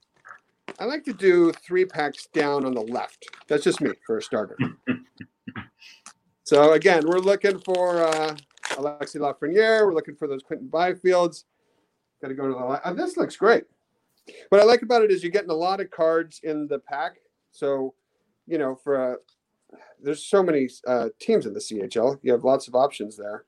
Um, draft ready is one of the inserts. Very nice. So, but it's it's a big set, and what I like, I, what I, I've had so much fun just uh, getting getting base set stuff and having giving to my son and say, put together a set, you know, and yeah. and uh, it, it's uh, it's a crack up watching them. I've got five doubles. What's going on with this, Dad? You know, so I, they're complaining at home too about uh, oh, collation and things like that. But um, yeah, know, we'll we'll I'll uh, do a full preview of CHL on uh, on Tuesday night at Upper Deck Instagram at Upper Deck Sports. So uh, definitely check that out. Cool. Steve, you know, we're just talking about the CHL. Obviously, the NHL is super important to you. The Toronto Maple Leafs drive a lot of collectors, especially where your show is in the Toronto area. I'm curious, does the CHL have, uh, is it something that you really consider or take into account when you're planning shows and looking at sponsors or vendors or, dis- or other entities to display at the show? Have you approached CHL? Is there any relationship there? Not, not directly. Um, uh, but it is something that, uh, that, you know, Chris and I have spoken about in terms of uh, how to how to leverage hockey partners, and and certainly yeah, I, I, love the idea of of an expo where you've got CHL there, where you've got CFL there, yeah. and we've had CFL players before, and yeah. where you've got uh, uh, Hockey Canada, and where you've got Tim Hortons, and you've got Canadian Tire. So yeah, I, I think there's there's still tremendous opportunities with uh, the expo, and and uh, I know Steve and I have our, our hopes about what the show can can be, and uh, and we hope to work very closely with him to to get there. Yeah, and when I'm looking at new prospects and everything else, it's yeah, who who in their marketing, whether they're endemic brands or non-endemic brands, uh, do target hockey as part of their outreach, and certainly other leagues uh, and the other sports are, are a great and obvious fit. Um, but likewise, you know, the, the Tim Hortons, Canadian Tires, the um, you know, the banks, all of the individual companies that uh, that support hockey. Yes, yeah, CIBC, that yeah. can be involved. Yeah. Still okay. Still on the topic of CHL, with it being released this week, Chris. When will the uh, checklist be issued out to the various hobby uh, sources? Uh, Monday. If it okay, there you go. I some received it already, but if it's if it's not out yet, I'll make sure we get it out on Monday. Okay, thank you. And has Upper Deck looked into setting up at the CHL's Memorial Cup at all? Well, we always hear from uh, players, players choice in Kelowna. They they they were uh, really excited about that. Um, yes, uh, we have. Uh, uh, it hasn't happened yet, but we've been working really closely with the CHL, and they want to do a lot of stuff around this particular release. So um, I've got a few things in the hopper that we'll be sharing next week. Awesome. Okay. Terry can't wait for his Lafreniere Young Gun, so that's nice for uh, you know, for the next series one that, uh, that that ends up coming out for sure. Um, here's a question from Will: Does Upper Deck have any plans to help out local card shops once things start to return to normal? I think you know I, would like to tag on because this is an expo themed show. Uh, you know what else? You know Upper Deck is planning to do with with expo, perhaps to maybe you know accelerate getting back to normal i think we've all heard of the concept of this new normal but i think a lot of us are going to miss and, want to see expo be a, a, semi somewhat of a normal expo um, can you speak to that chris Yeah, we have a, a program. Deck's the only program, a company that offers uh, co-op dollars to uh, shops, mm-hmm. and that's to improve their shop, to open up a, a second or third or you know fourth store, uh, or to improve their website. And really, what I think this has taught everyone is that uh, this might not be the only time that this happens. You know, like we have to prepare for when the next COVID 19 happens. So uh, I think it's a real wake up call for retailers to uh, make sure that you have that online presence, not just in social media, but in terms of uh, what's your website look like. So that's really where I think our our plans or what I'm going to try to attack with shops is let's spend some dollars to try to get your website functional. You can work on methods of distribution. Uh, you can work on. Uh, uh, we'll we'll help pay for uh, you know shelving or things along those lines, so you can have a have a distribution facility um, in you know as part of your store. So that's really important. I think that retailers now we're we're we're learning that uh, you've got to have an online presence as well. So I think that's going to be really important for everyone, and, and we'll absolutely spend there. I, I agree. I'm going to give a couple of shout outs just to some of the guys I know they're doing this um, locally here in Calgary. Mike at Eastridge, you know, I was chatting yes. with him. They're spending a ton of time scanning cards to get them up on their website because they have the time now, and he's, you know, they're getting. It's got over a thousand cards on his website, erhobbies.com. Also, um, uh, Jason at Player's Choice in Kelowna, with him and his his uh, his his partner there, what they've now done. Um, you know, and I think they won this the Upper Deck Social Media Award re- at, at, the recent. Um, they were one of our uh, the top retailers of the year. So yeah, and I mean he's doing online auctions on Facebook Lives several times a week, and you know I, I watch and listen to them, and you know little bit here and there, and uh, it's pretty cool what different people are doing. You know, Darren up at Maple Leaf Sports here in Calgary, yes. he's doing curbside pickup you know, Mo is Mo at West. He's always online doing breaks. Like these guys are these guys are hustling and they're feeding their families and they're absolutely and they're serving their customers and they're really innovating to come up with ways to uh, you know to fill the the the revenue gap and it's super important and so the more that you guys help them um, the better it is for the hobby I, I you know i'm super impressed by that um, here's a funny one. Amit says, Chris, you need to accidentally seed Michael Jordan Blackhawks crossover card. Maybe get him to sign with Chelios to do a, du- a dual scene. Great. Amit always has the you best know, ideas. Yeah. One of the coolest things I ever had Jordan sign was at a Diamond Club event. I had him sign a Blackhawks jersey. Only one I've ever seen him do. And uh, we gave it away as a one of one to one of the uh, the members there that night. So uh, that was a really really cool piece. Cool. Here's a question. I want. We'll start with you on this one here, Steve. Amit also asks, have you felt pressure from the card grading community since there's been some grading scandals lately? Um, just curious if there was any collateral damage that crossed over to you. So, I mean, just to put some context, the big companies there have been there has been some controversy. Um, we just I'm not going to get into the details, but has have you felt any of that, or are these guys still looking to come up? Um, I know Beckett does grading submissions at uh, the expo.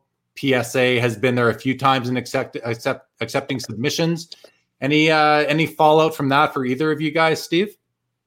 Uh, for me, not. But I'll, again, I'll, I'll start by giving the uh, disclaimer that I, am not a hobby expert, and so I don't fully appreciate the intricacies of, of, of, grading and all that it means, and you know the history uh, history or even some of the current things going on with it. You know, that said, I think part of what this has done is shone a spotlight on the industry. And anytime you do that, there's there's good things and there's bad. Uh, but what I'm finding is that um, you know the, the, big players seem to be more interested in in getting out and trying to get ahead of, or at least to get on top of the um, the, the, stories and their uh, their messaging and and building their brand. So from you know, personally, what I'm seeing is that they want to engage with the audience more, and Expo is a great way to do that. But beyond that, I can't really comment to. Um, Fair. Fair. Thank, thank you for that for that reply, Chris. My, you know, related but a little bit different. My question for you on grading is: Does up when Upper Deck is packing out products, when the the, the printing vendors that you have, the production, how how much do you guys think about how cards are going to grade in the secondary market after they're released from those Upper Deck foil packaging? Yeah, that's really a, a, good question to ask Billy because they do we do a lot with black bordered cards, which you know are just they grade really tough, and uh, and I think that it's not that they're sadistic. They like that. Uh, some of our product development team likes that there's going to be, uh, you know, fewer words, you know, on some of these cards. Rather, otherwise, we just do white bordered everything if we wanted to appease the the card grading community. So um, it's a tricky one. I think there's a lot of different. Uh, with regard to product development, they know they have a real strategy with regard to what cards, which set we want, think that people are going to grade how do we want to attack that? And, and I'd highly recommend talking to him about that because that's that's that's his wheelhouse. Will do, will do for sure. Art's asking Chris, with the CFL delayed, is there a contingency to do a deal uh, to to deal with the release or not? Is there a contingency to deal with? Well, we, we 100% want to have a CFL set this year. We're planning on it. Uh, it's just we got to get those guys on the field. So, uh, right. Yeah. Okay. Uh, here's a great question. I love this one. Chris, what percentage of hockey card sales are in Canada versus the US versus Europe and Asia? Uh, I don't have the numbers right in front of me, but uh, Canada is is the the big daddy there for sure. Um, USA sales, I think, are are. It would be best to say that they're regionalized, uh, and uh, you know, Boston's going to have a lot more collectors than uh, I would have in here in San Diego. Uh, but I'm really seeing a, a, tremendous amount, and we're seeing a lot with e-Pack. Is this collectors in Australia and Asia and Europe? You know, they don't have a lot of shops options there to buy something online. The shipping is crazy. So uh, e-Pack's been a really good growth area for us uh, overseas. Uh, and even down in Latin America, believe it or not. So hmm. uh, it's been really cool to see have there. And personally went to the uh, the global series in Sweden this year, and it was amazing to be able to to to share the hobby with uh, with that fan base and uh, and to do uh, a couple uh, events. Uh, I went to a trading card show on Sunday after everything had fin- finished up. very eye opening and awesome, and and they're just as passionate as we are here, you know. So um, yeah. there's a lot of growth that's happening overseas uh, because of e-Pack and, and, because of some great distributors over there. The Europeans really love their homegrown talent, that's for sure. Especially the guys that make the make the trip all the way from Finland and Sweden over to, to the expo twice a year. These guys are as committed as as a They're lot of us. So proud of the guys, are. yeah. Yeah. So um absolutely you know our my buddy Ralphie says he's sad to see, uh, sad to miss Jagr at Expo. So, building off of that, Steve, has there been any plans to kind of reschedule any of the guests that, that were scheduled to come for the maybe the fall Expo? And I know yeah. it's going to be really contingent on how these guys are are living their lives out, you know, within COVID. What are your uh, any any? Have you guys worked on that at all? Well, um, yes, and I mean, Jagr is a, a, huge disappointment to all of us. I mean, talk about a global unifying force in the sport. I mean, uh, more than any other guest, I, had a ton of uh, interest inquiries, and even you know, started off with sales to people from England and and uh, Australia, I think, even, but all, all over the place. So, um, and just the fact that he's such a, a character and a pretty rare uh, appearance. So that's huge. Uh, I know with him specifically, he's not available for the, the fall show. Um, it, it, was the first question that, that we asked. Um, and you know, to, to, Chris's point, I, am as as concerned that uh, you know, know November is still going to happen as, as per usual. So I think it's we we definitely would like to, to have as many of the same guys that are available, but um, it, it's too early to even try to book. I mean, like I said, I was hoping to do a rescheduled event in the summer, uh, and I started to talk to some of the guys, and some are available, some aren't. Um, and so, yeah, I can't really at, at, this point speak to any of the uh, um, the potential guests. Uh, certainly, it's where we'll start. Uh, but uh, that the November weekend, as you know, is, is away from uh, um, is part of the Hall of Fame induction weekend, which is why we do it, and that opens up other opportunities that may not have otherwise been available. Right. Back to the grading question. Thanks. Back to the grading question. Billy says we stay away from black borders and foil borders. So um, that's one way that you guys might cope with uh, the uh, foil border borders on Engrained, Billy. Yeah, and wood. And upper deck black. Wasn't there a product called Black Billy? Yeah. Artifacts has some foil borders Crazy. too. Hmm. Okay, Billy. Well, you, you, you can come on yeah. and defend yourself on May the uh, May the 30th when you're scheduled to join me here. Um, our buddy Name says they're lucky to have Players Choice in Kelowna. They've been so good to me as I've transitioned here. That's awesome.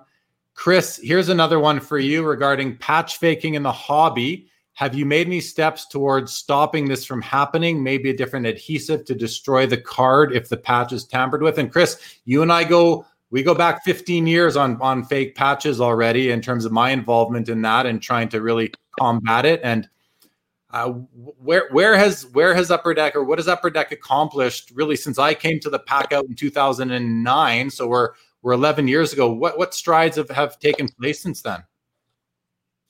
There have been some uh, things done uh, some technologies uh, incorporated in the manufacturing process that make it much more difficult than it used to be to to swap out patches.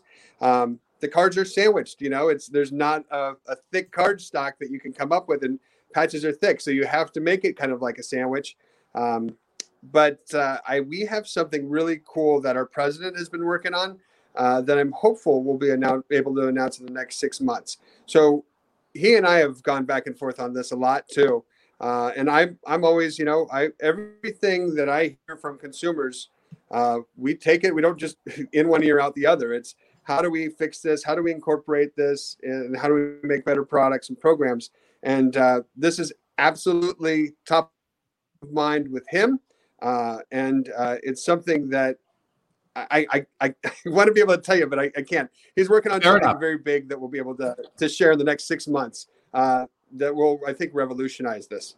Hmm. Well, that that's really exciting, and you know, um, as someone who has been involved in this really since 2006, when I started building an, an image archive for Cup patch yes. rookies out of 99, you know, my biggest recommendation or desire would be for Upper Deck to have pictures of all the patch cards that come out of every product and somehow make them make a, an archive like I had, but an upper deck archive with all of your patches so that we can actually go back and verify, just like with PSA and BGS, you can punch your serial number into their website and it'll tell you if this yeah, and I think one of our biggest concerns was handling too much and scanning them. But what we're learning with ePack, you know, those are those are real cards you're seeing on ePack. So again, we're taking some learnings that we get from ePack and working on ways to uh, uh, provide uh, bring some hobby type of significance to them. So um, this is something that is absolutely in the you know in his things to do list. This is something that our president Jason Masherah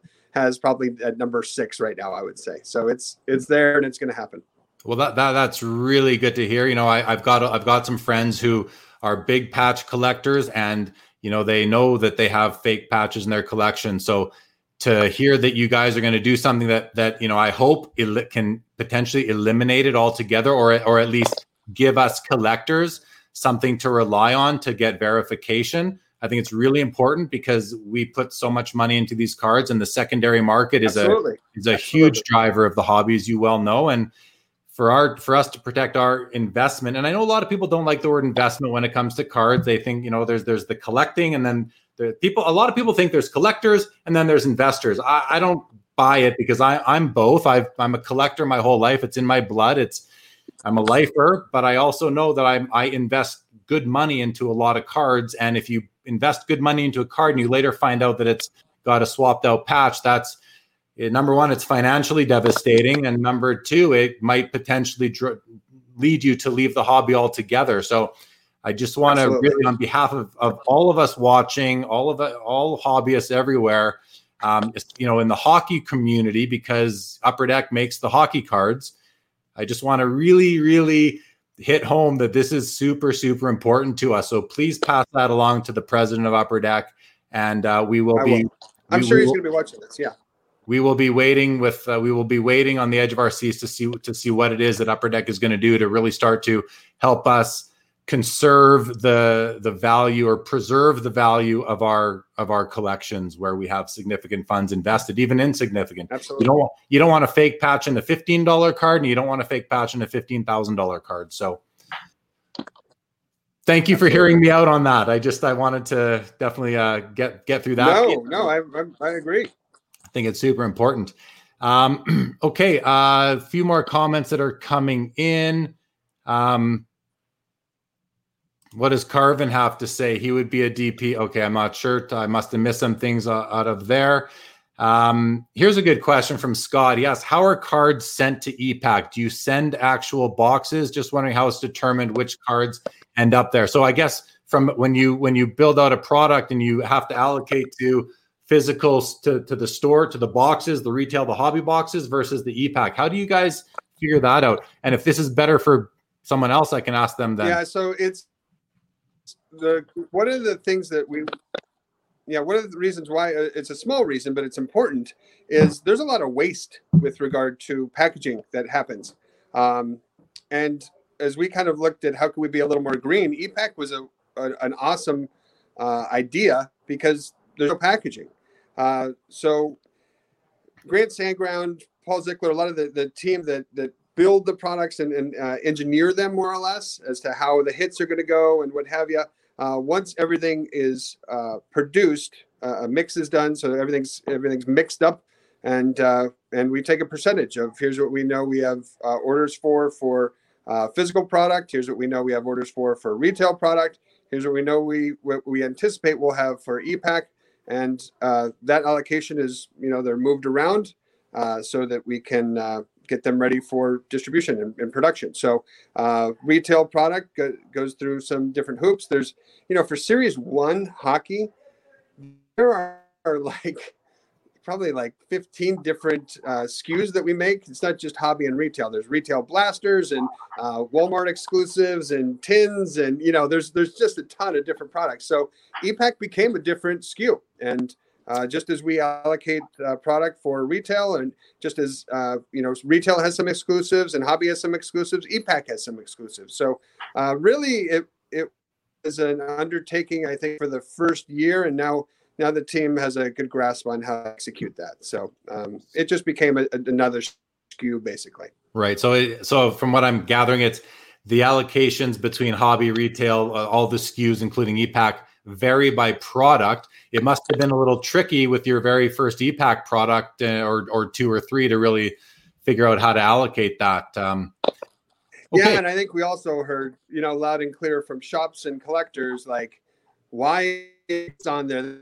That should be exclusive. And, and there, has been a lot of, and uh, luckily, again, our team really listened. So we try to, we try to find the right sauce for each, each different type of release. Right on. Couple of suggestions for cards you can make. Here's one. Uh, DNA cards with locks of hair in the window would be a nice one. Um, this is a good one. Corey says Thornton's beard hair, which actually was uh, was shaved off today. I understand. So that would have been uh, that would be some something neat to do. um, and here's something Barry says, which I completely agree with. The best news I've heard out of Upper Deck forever. I hate spotting those fake patches. It's disheartening and upsetting. Uh, definitely agreed. So glad to hear that. All right, guys. Well, I mean, any uh, sort of closing comments here? We're at the hour 32 mark. Um, anything, Steve, you want to add? Uh, talk about anything coming up or? No, I'm looking forward to getting the information out about about the uh, Sport Card uh, Expo Virtual Edition. But overwhelmingly, my my thoughts are that uh, you know, between the two of you guys, I've really enjoyed this. Um, I, love learning more about the hobby, but more particularly, I, I, love seeing how passionate you guys are about this. And and uh, you know, passion often cuts both ways, but I, I really see that, there's a lot of good listening um, to the customers and to uh, uh, to each other. Um, I, I, feel great having both of you guys as, as colleagues in the industry. So, well, thanks for the time and, and for the platform. Well, yeah, and thank you so much for joining us. I, I mean, I think it's really interesting for collectors and hobbyists to get a get an insight into you know people that are kind of behind the scenes in the hobby. And you know if you come into expo you don't know who owns expo you know unless you do you just you just don't know. You come you could you could walk right by steve menzie and no have no idea that that's the guy that owns the expo. So i'm really happy that's good with that? Sometimes that's good but uh, yeah sure, sometimes. But you know i'm just really glad to help put a face to the to the show for everybody who's watching and I mean, Chris, I don't need to put your face to Upper Deck. I think everybody knows it. You've been there for 21, 22 years already. You proudly wear the logo all the time in the face of adversity, in the face of criticism. Uh, you really are a champ, like Barry said earlier. You really are a class act. Um, I've always always felt that way. So Thanks. um, so thank you for coming on. Listen, there are a few more comments that Whoa, are. whoa, whoa! Real quick. Oh shoot, we, we got trivia to do. Listen, one of my favorite parts of the expo is letting fans know how much we appreciate them, giving them a little something. And this weekend is normally when I hear, "I love Upper Deck," and when we uh, when people are shouting out that they won the the raffle, what have you, uh, vendors get annoyed because it's so loud. And I wanted to do a little something active with everyone here, and uh, and Jeremy said it was cool. So here's how it's going to go. I almost forgot, I- guys. I'm sorry. I almost forgot we were going to do some trivia, and Chris has some. I was gonna give away, so I apologize for that. I'm still new at this whole streaming live thing. I want to send some CHL to people. So uh, you're going to get, if you are the first person to answer correctly, you're going to get an Upper Deck Random Act of Kindness uh, package once I can get back in the facility, of course. Um, but uh, CHL will definitely be included. So this is Expo Trivia. All right. I want to see how well you know the Expo. And, and Steve, if you know the answers, don't shout them out. But I think I might have you stumped on a couple of these. What is the first name of the hot dog slash sausage vendor who frequently sets up outside? What is the first name of that gentleman?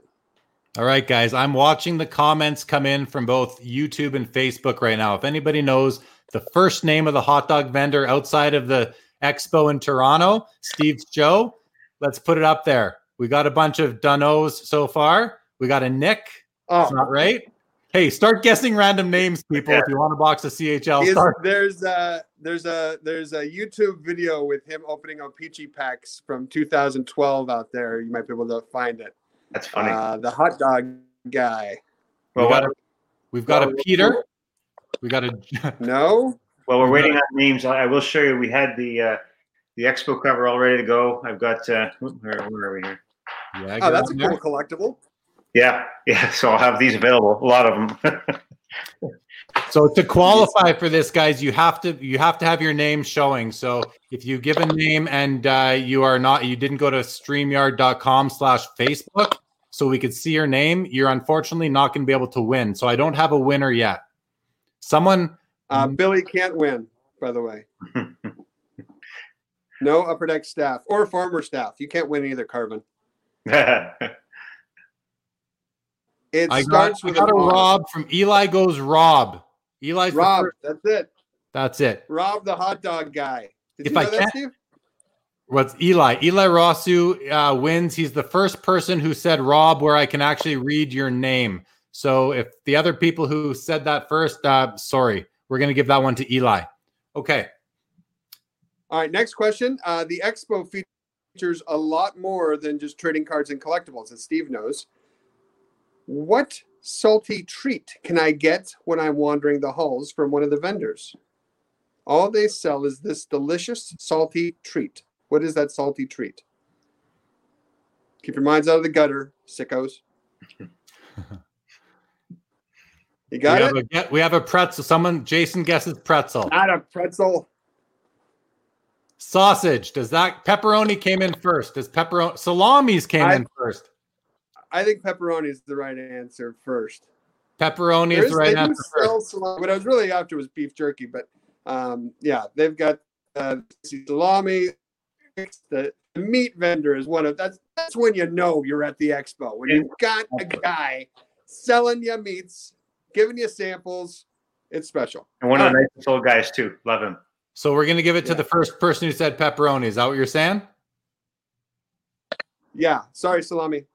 Okay, so that is uh, gonna get a Pierre Luc. Julien is the winner of the second prize. Are you All right? right, this is a tough one. We got to remember who wins No, I thought you were right. I'm going to write it down so we don't forget, Chris. Thank you. Thank you. Um, what restaurant would you likely find Jeremy at on a Thursday evening with his crew to get the expo started? What restaurant would you find him at? It used to be Star. It's not Lone Star anymore. It's a trick question. Where would you find Jeremy and a lot of the Hobby Insider crew? Jason Jordan Pringle, Jack Astor's. That's right. Winner. Jason Pringle, you're a winner. And I want to, that's a great question, Chris. And I want to say to everybody watching, you know, Hobby Insider is a website that I've owned since 2012. It's a message boards. Um, and we've had a traditional, we call it the pre expo traditional Thursday night dinner. We this has been going on since uh, well before I owned the website. We've been doing this every year since I've been there, probably since 2005 or, or even earlier. And I want to extend the invitation to that dinner to anybody watching my, my new venture, my new COVID coping venture called Sports Cards Live. Um, you know, everybody's welcome to come to the dinner. We have a great time. And Chris always sends people from Upper Deck. Billy's a regular at the dinner, and they always bring some packs, and we pass packs around and open them up and trade here and there. We have we have a great time. So I want to extend that invitation. I'll bring the Clorox wipes next time. We're we're good. It's going to be great.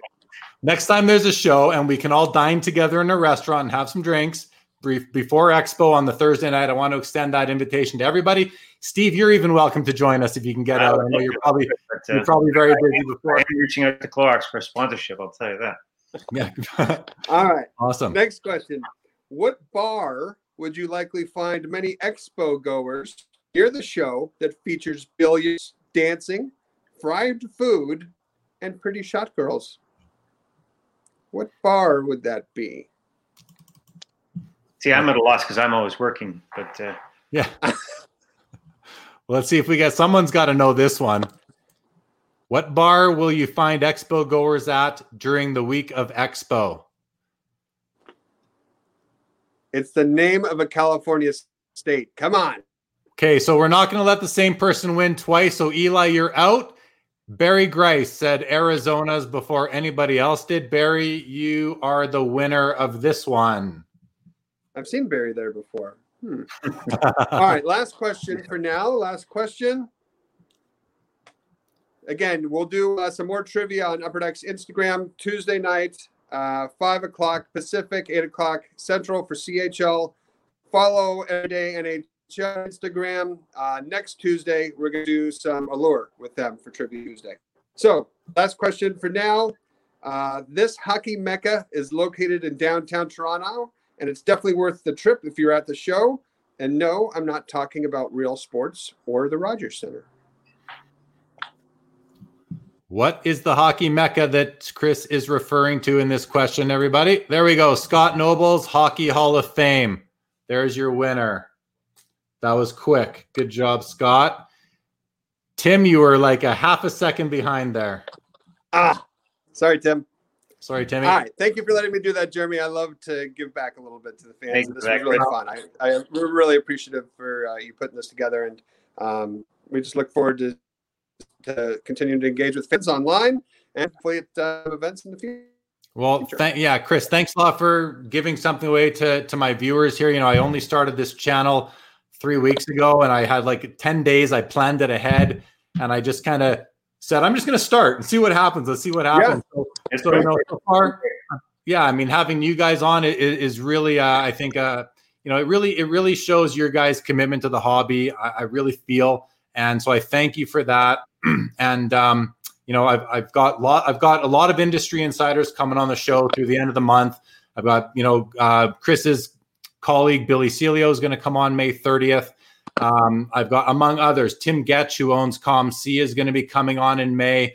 Every Wednesday and Saturday, I've got guests booked through the end of May. All people you're going to want to hear from, every single one of them, I promise you. And uh, and then into June, I'm going to have more more guests booked. So thanks uh, everybody for watching tonight. I can tell has been the best viewership that we've had so far. I'm loving doing this. I'm having a ton of fun organizing these shows. Tomorrow, starting at six o'clock Eastern, everybody, we are having the Toast to Expo showcase, the first ever sports card live showcase, Toast to Expo. I'm planning to run it for four hours from 6 till 10 p.m. Eastern. That is 3 till 7 p.m. Pacific. So I got about 10 guys lined up. They're going to come on. I'll have one on with me at a time. Everyone's going to get about three minutes at a time to show cards. I really want it to be something where it's like if you were to walk by a showcase at Expo, you would look in, you'd see the cards in there, and maybe something would catch your eye. And if something catches your eye tomorrow that you see, I'm going to have everybody's contact info streaming along the bottom, just like I do right now. And uh, you'll be able to reach out to them with an email or a text message or visit their website, whatever it is, and see if you can acquire that card. It's really just a, a taste, like I said, a toast to Expo, but it's going to be a representative sample of what you would see at Expo if we were actually lucky enough to have been there for this uh, this May Expo. And if not, hopefully we get the spring, the Fall Expo, and a lot of those cards, if not moved before then, will be available then. So be sure to tune in tomorrow, everybody. Um, please subscribe to the channel so you get the alerts. Join the Facebook group, and you'll know when I'm having shows. I'm trying to really promote everyone on Instagram and everything. So just uh, watch for those, and um, we'll keep this thing going. Hopefully, even after COVID uh, social isolating is over, and um, as long as people want to watch this show, I'll keep on doing it. So again, Steve, Chris, thank you guys so much. It's, it's been a great show. I've even seen some comments saying you're the best guest I've ever had. No offense to anybody else. It's also my most experienced show so far. So uh, thank you for the insights. Thank you for the the kind of insider information. Putting a face to Expo, Steve, I think is invaluable for us, and and I I hope that uh, more people will now approach you and thank you for what you're doing. We we love your show. We love it. Thank you. So thank you very much. Chris, thanks for what you're doing. Thanks, so happy to hear about what you guys are planning to do for patch faking. Thank you for giving um, for giving away some products today to, to the to the viewers. Really, really appreciate it. So any Absolutely. Thanks for having before me. we kill it. We're good? We love Upper Deck. We love the Expo. Good. We love Jeremy. we love Expo. We love it. We love sports cars. We love Upper Deck. We love everything. Okay, guys. Thanks again, everybody. Thanks for watching. This video will be archived on YouTube in about 12 hours' time. You can come back and watch what you might have missed. Oh, Thanks, everybody. Thanks, guys. Thank you. Seeking the truth never gets old. Introducing June's Journey, the free to play mobile game that will immerse you in a thrilling murder mystery. Join June Parker as she uncovers hidden objects and clues to solve her sister's death in a beautifully illustrated world set in the roaring 20s. With new chapters added every week, the excitement never ends. Download June's Journey now on your Android or iOS device or play on PC through Facebook Games.